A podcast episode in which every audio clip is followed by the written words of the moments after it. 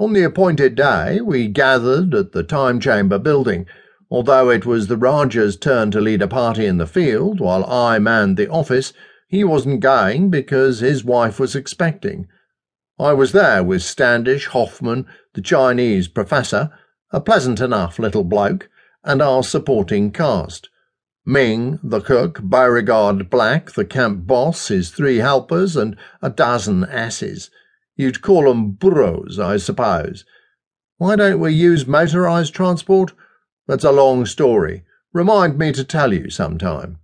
In the Cretaceous, the chamber materializes on a fairly high ridge, giving a good view of the surrounding country.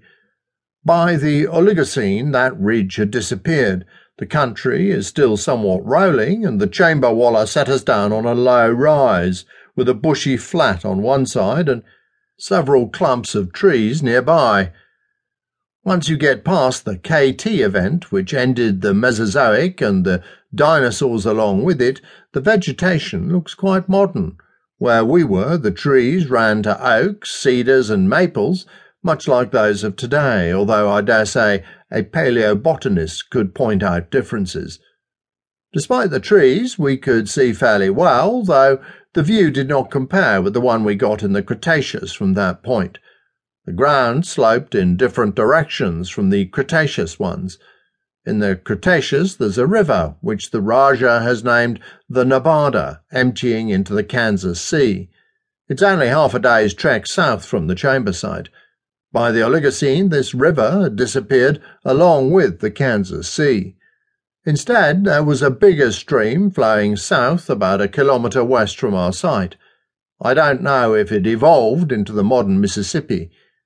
We shall know better when the US Geological Survey completes their survey of the area round the chamber site over the geological eras. They have a neat little gadget, a rocket propelled robot camera.